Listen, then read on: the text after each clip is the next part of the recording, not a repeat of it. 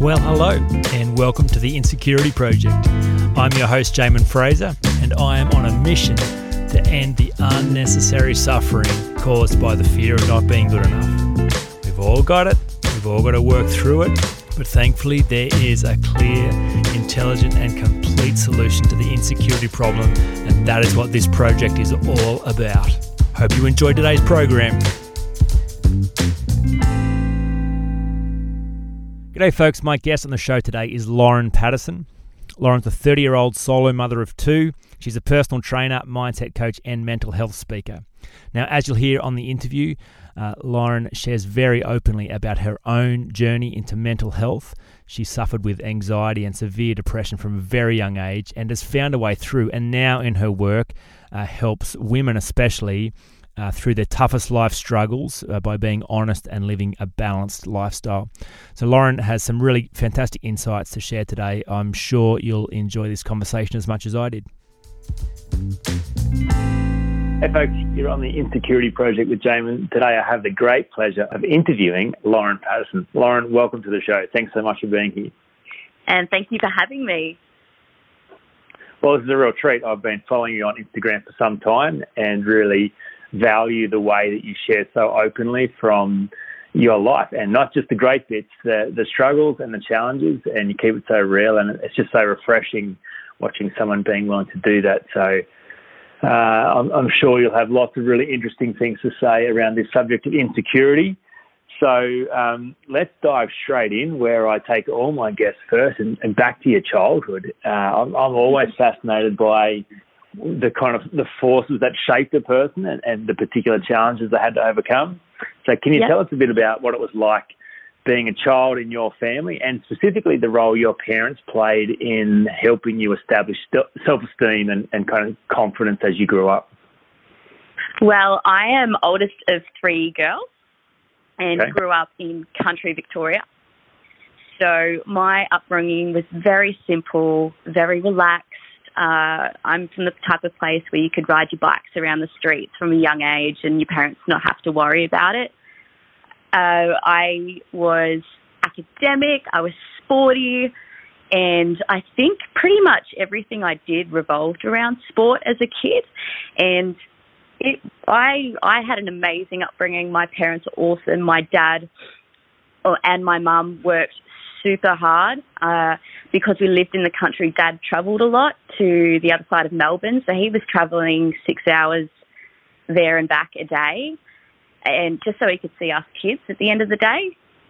And okay. uh, yeah, Mum had a a good job that she loved, and yeah, it was a very very small town, so. When you know, Mum was at work, it, I just looked after my sisters and played a lot of sport and really, it was just, I, I honestly have no qualms about it. Like, we were just, it's just simple and, until we moved to Brisbane and the city life is a lot different. yeah, sure. How old were you when you moved to the city? I was 12 and I started high school up here. Yeah, right. And and tell us about the impact that had. What what changed? Uh, well, as a very sporty, uh, I'd like to call myself a tomboy at that stage, my folks put me into an all girls school to try and girly me up, I guess. and uh, yeah, I I mean my thing was I just wanted to play sports. So I was in a new city, a brand new school around a bunch of girls that I had no idea who they were. And I really just had no choice but to walk up to a table and be like, Hi, I'm Lauren and I'm from Victoria. I don't know anyone. And that was pretty much how I made all my mates and because we were such a small uh, grade, I had the same mates all throughout school. So it definitely opened my eyes to a lot of other things. Um, being in the city is so much different to being in the country where I was from, and just the girls were different. And I was used to hanging out with boys and playing AFL, and and it was just a culture shock, I guess. And yeah, I, I grew into it and I had a lot of fun and continued with my sport living in Queensland and my music. And then, um, yeah, obviously anyone that gets a little bit older starts getting a little bit more interested in boys rather than sport. So that's pretty much where my future led me at that stage. Yeah, sure. I mean, you share pretty openly around some pretty tough stuff, specifically around boys, um, mm-hmm. depression, anxiety, toxic relationships. Uh, mm-hmm. Are you willing to share a bit about that and, and, the impact that had on your whole sense of self at, at a pretty young age? Oh, absolutely. Um, I I had boyfriends throughout high school, and obviously it was just nice and simple, as everyone does when they're in high school. I met a guy when I was 16 who I started dating, and obviously didn't go to my school because I was at all girls. Mm. Uh, but I was just infatuated with this guy. He was the popular one. He was good looking. He played sport. He just was everything that any girl kind of wanted at that age, and it just turned very nasty very quickly. And um, just from there on in, I developed depression within a couple of months.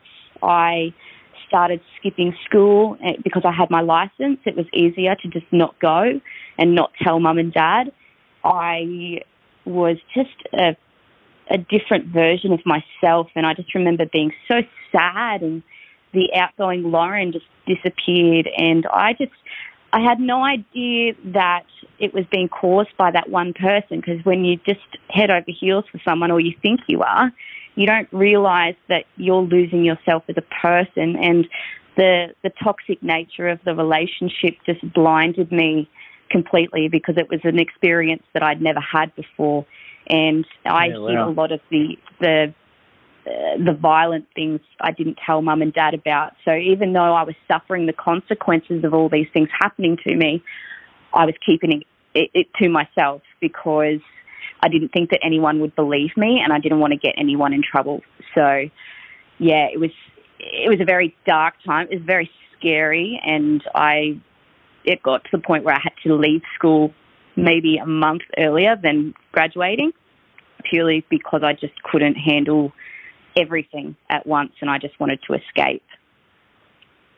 Yeah, well, so your parents kind of didn't really know the, the full extent of the pain that you're in, and just you, you, they were knew, able to. They knew that Lauren wasn't there. They knew that Lauren was different, and they, right. you know, I'd obviously been diagnosed with severe depression and anxiety, and I'd never had that before or shown any signs of it. And I was spending all my time with this guy, and you know, my parents were never the type to ground us, but they never had a reason to. However, when they did try grounding me, I ran away, and I just kept running away. And mm. they knew that something wasn't right. They just didn't know the physical violence that was going on. They could definitely see that there was some sort of manipulation there, but they didn't know about the physical side of it, which I I only told them after it had all ended what actually went on. So my parents punished themselves relentlessly for a while because they didn't know what exactly was going on. However, mm. it's just the skill of a teenager to be able to hide that type of thing, I think. Yeah, yeah, sure. Well, I think, I mean, it must have been interesting for your parents kind of being country folk and you being happy and well adjusted mm-hmm. and moving to the city and just assuming everything's going to be okay and really not knowing, you know, probably every parent feels ill equipped to deal with the challenges that their kids go through because um, they're they're different from their own challenges as as uh, yeah. times change. So it must have been a challenging time for them. Um, so yeah. uh, you know when you when you reflect back on that time now, how do you kind of understand it from a mental health perspective, and you know some of the inner dialogue that was going on for you around who you were and uh, you know, what your worth was. Like, is insecurity a, a word that you used to understand some of that time, or you know, how do, how do you understand it now? Oh gosh, I look back and I can still remember every second of that relationship, and it was absolute insecurity at its finest. And mm. you know, just feeling insecure about other girls being around, being insecure that no one else would love me like he did, and that I'd never find anyone again. And here's me at 17, for God's sake. And yeah, well, just you know, you have body issues, you think you're not good enough, and it, just everything revolved around this one person. And for that to happen, that's all you can put it down to is insecurity because my life was perfectly fine before he came into it, and I just mm. had no idea that it was going to be fine when he left. So it was all about building that strength uh, to escape it, essentially, and it did take a lot to get there However, you know, unless you've been in a, a toxic relationship, you don't understand how hard it is to leave. And it's mainly based out of fear, which de- is derived from insecurity. So, yeah, yeah, yeah, it was a good player. wow.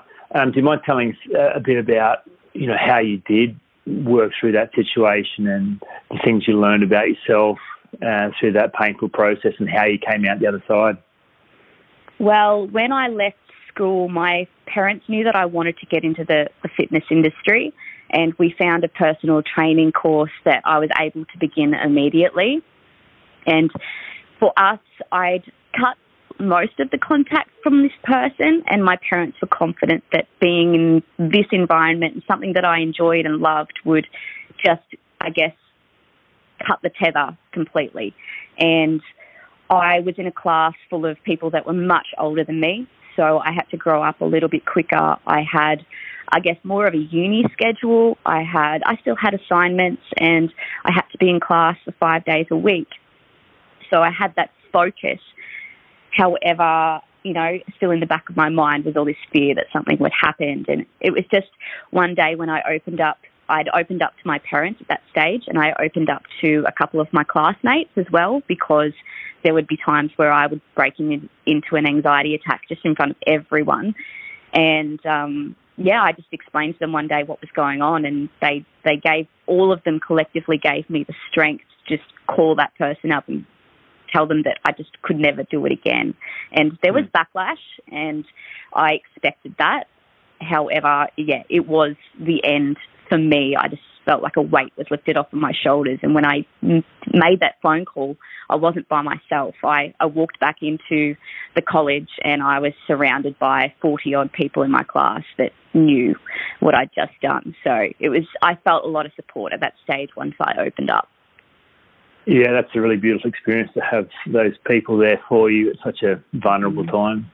Yeah, it helped. Um, yeah, well, yeah, thank you for sharing. So, uh, you know, as you got yourself free from that relationship, obviously, you know, the the heart of insecurity is feeling like there's something lacking or missing from you internally, mm-hmm. and so the pattern is always around looking for external to fill it. And and people do that to varying levels of success. Like you can you can jam your life full of so much stuff that kind of crowds out the pain and the fear and the insecurity and looks like you're going fine until it all comes crumbling down or something gets taken away from you or there's something, you know, that, that just doesn't quite work out. So, you know, ultimately your journey of, of health and moving to, to where you are now, um, you know, there had to be some internal work that was happening at the same time, obviously. So can you tell us a bit about what you understood about the process of really being able to be confident and relaxed in who you were as yourself without anyone or anything outside of you and that kind of internal work. Can you tell us a bit about that process for you? Well, for the next five years after that, I went, I was in and out of hospital from internalizing a lot of the pain that I was feeling. And oh, wow. just, like you said, that hole. So I filled that hole at that stage, and for the next four or five years, I filled it with partying. Uh, I would overdose regularly. I couldn't hold a job because I was crippled with anxiety and de- uh, depression. Wow. I lost a lot of friends. I was hospitalized voluntary, uh, voluntarily and involuntarily. Uh, I also tried to, I attempted to take my own life multiple times as well. So that's what my oh, next oh, wow. few years was filled with. And it turned into an eating disorder when I started to feel a bit better. It was me trying to find that control of my emotions and what I was, what I didn't know was missing from me, and I couldn't yeah. work out what was missing. And then I fell pregnant. So uh, yeah, I I, I mean, instantly that hole was filled with another life. And I, you know, I have to be very careful when I talk about my story because because my hole that I didn't know what it needed to be filled with was obviously my daughter at that stage. I don't like recommending to fall pregnant when you're feeling lost. Um, yeah, yeah, yeah, sure. yeah, yeah, but that's you know that's what fate had in store for me, and I had my daughter, and there was just a reason for me to change everything and work out who Lauren was again because I yeah. had this little person that was looking up to me. So it was out of lack of choice at that stage. However, I think that's just what I needed. Yeah, yeah, for sure. Um, and now you have two children. I do. so, yeah.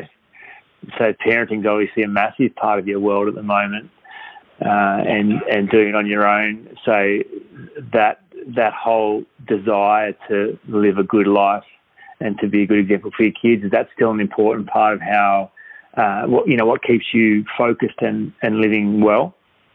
Oh gosh, it's my absolute why every single day. And even though they're not here uh, a few days a week, they're with their dad, I have that time to be able to work towards what I ultimately want to do with my life. However, the underlying why is always them. It's to provide a, a roof over their heads, to put clothes on their backs, to make sure the fridge is full of food.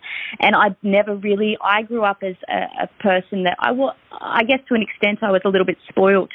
However, with the kids, I, I never wanted to be that parent that they went hey, mum, can we go to the movies or can we go to the beach? And I just never wanted to be that parent to say, no, I can't afford that. I'm sorry. Yeah, and sure. because I never grew up with that. And, you know, it's, it's tough doing it alone. However, I never sit there and whinge about it or give myself too much pity because that's not going to pay my bills. So the that having a photo of them next to my computer when, you know, I get so stressed that it's like, why am I even doing this? Why don't I just throw in the towel and work for someone else? And yeah. that's just not what I want to do. And I want them to grow up seeing no matter how life hard, uh, how matter, no matter how hard life can get, you can work through it if you've got the right mindset. And I'm just very lucky, even though I've been through a lot of stuff, I've managed to uh, be able to talk to myself very powerfully. So yeah, nice. That, that's really cool. So, can you tell us a bit about that talking to yourself powerfully? Because obviously, in in the role that you have now, there's a lot of people who watch what you do, and you have a lot of mm-hmm. a lot of influence, and a lot of people going through tough times. Uh, you know, take courage and strength from your journey. So, you just said you, are not your recommended recommendation is not all right. Go and have a have some kids, and that'll solve all the problems. So, what you know, what is your advice in terms of uh, solving the insecurity problem for others and helping them find themselves and connect with purpose? And w- what is it that you think makes a difference for people to sort out some of the mess in their head and gain some clarity around who they are and what they're doing? It's, I mean, it's taken so many years to get where I am. However, like to this day, I I confidently still say I still suffer from depression, and I always yeah, call wow. it the you know the dormant volcano. It just takes something for it to set it off. And over the years, I have just had to learn how to talk to myself so I can cope with the voices that go through my head sometimes. And I still have low moments where something in my head will say, You're just not worth it. It's way too hard. And they do say some pretty nasty things. And I have to combat that with there's two little children there that need you and will need you for the rest of their life. And it's about making the most of life. And as someone that's attempted to take their own life, I know how much it affects everyone else around me. And there's a massive drive for me to make my parents proud and my family proud and to see me change my life from what it was. So, more often than not, when I am feeling like I'm hopeless or nothing I'm doing is working or I'm not helping anyone, I just think back to when my life really was at its worst and go, you know what, Lauren, you've actually come so far. Why give up now? And it's a matter of taking something that stresses you out and then working out the best way possible to make that into a positive. And there's so many ways to do that. I, I also meditate as a way to gain clarity on those voices and those negative things that run through my head. And that's always my first go to when I'm trying to explain to someone who's got that many things running around in their mind. You need to stop, even if you write down every single one and then you just work out a plan of action. Um, because I've learned sitting and stewing just does nothing but cause anxiety. And I mean, anxiety can take away an entire day of your life if you let it, yeah, or week sure. of your life. It's Yeah. it's taking something that would stress a normal person out and going, okay, well, what can I learn from this? And I mean, for an example, as a solo parent, more often than not, it's okay. How am I going to pay the rent this week? Yeah. And rather than sitting there and, you know, rolling back and forth on the lounge room floor in a ball, okay, pick yourself up. How are we going to make this money? We've got to pay it. So it's taking the things that really, really bugger with your head and making a plan of action to get yourself out of it. So the next time that that happens or that voice starts to talk to you, you know how to cope with it. That's hmm. generally what I do on a daily basis.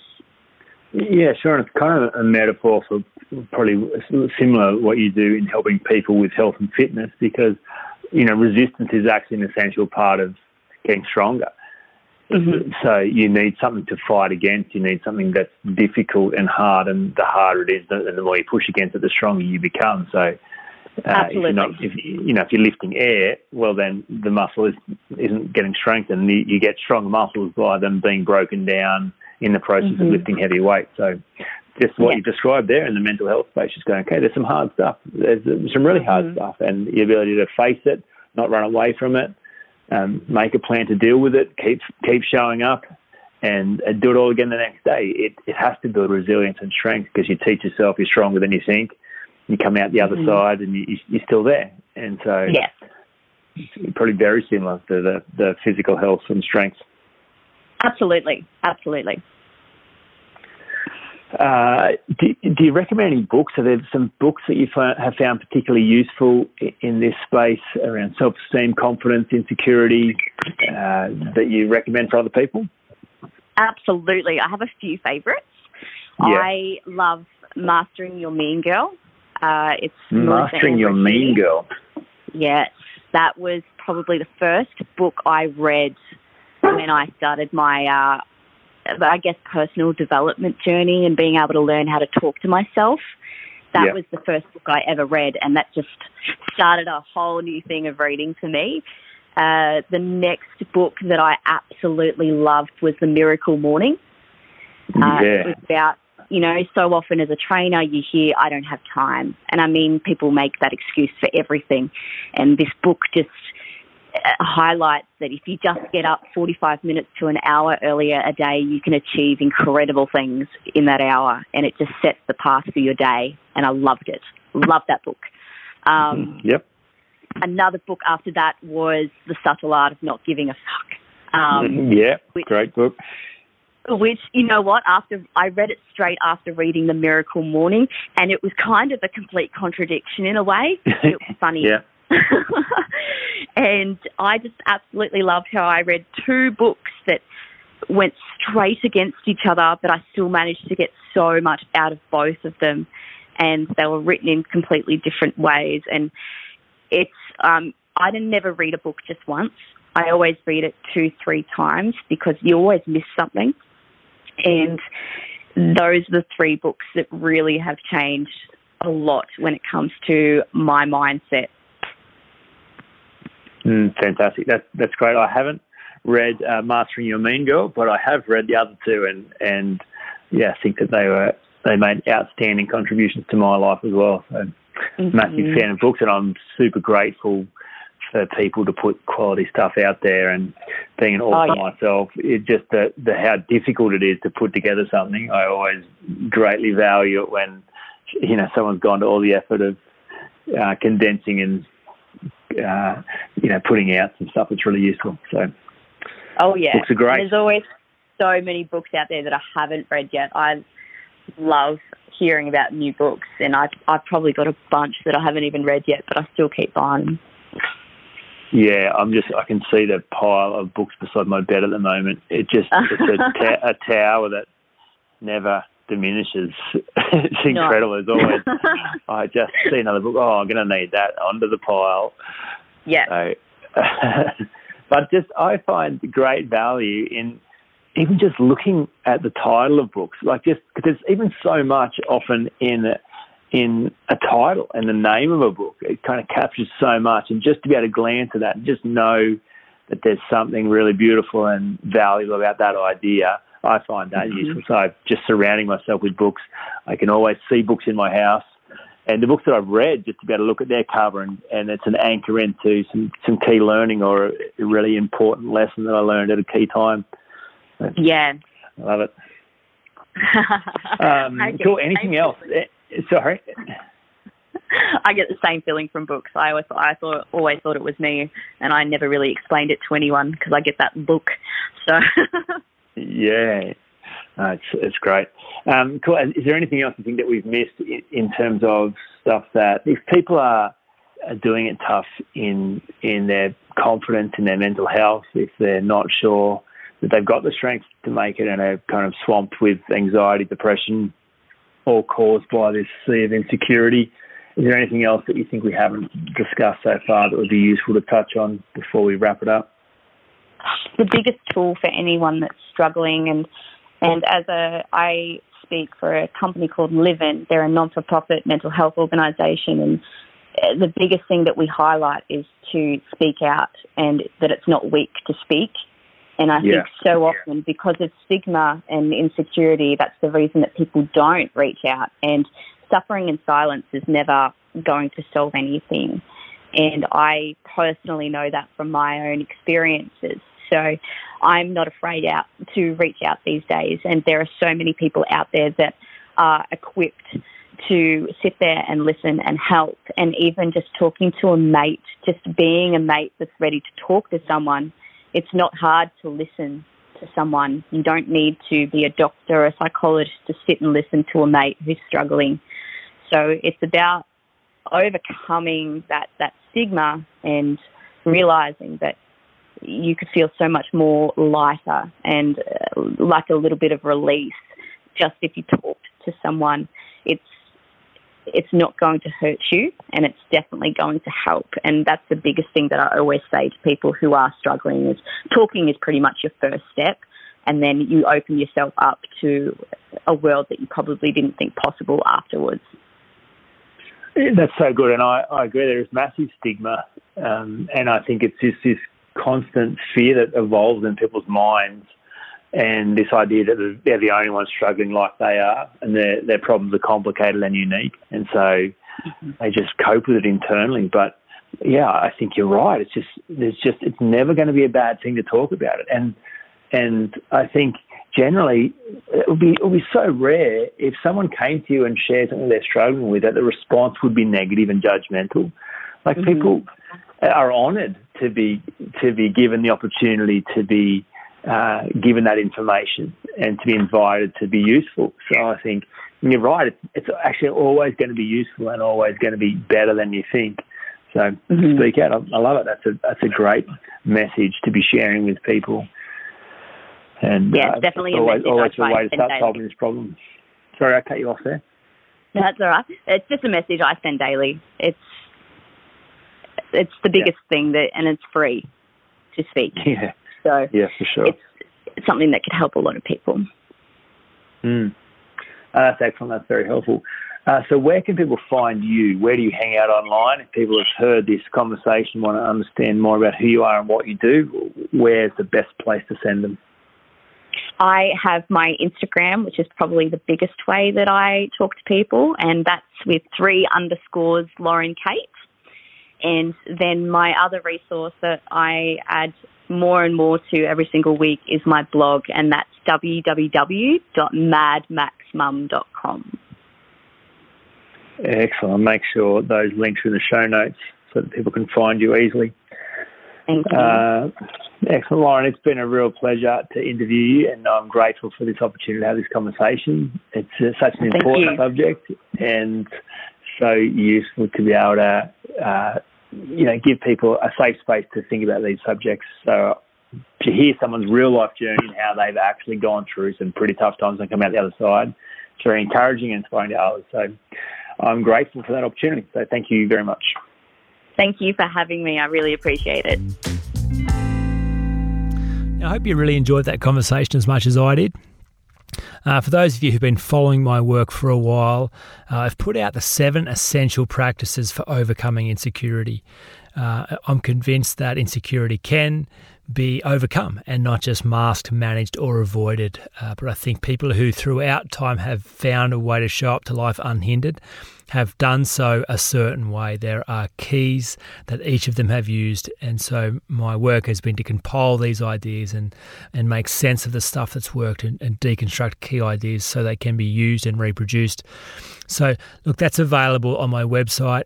Um, I'm particularly interested in having conversations about overcoming insecurity for entrepreneurs and even more particularly 35 to 40 year old entrepreneurs.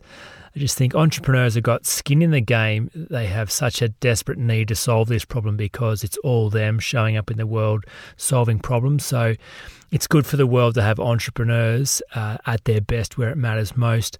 So if that's you, uh, love to have a conversation. Jump on my website, have a look at the seven essential practices, and take the online assessment just to see how you measure up against these seven practices and how well you're doing. And uh, look, love, love to have a conversation with you if you think it could be helpful. I'll talk to you again next week.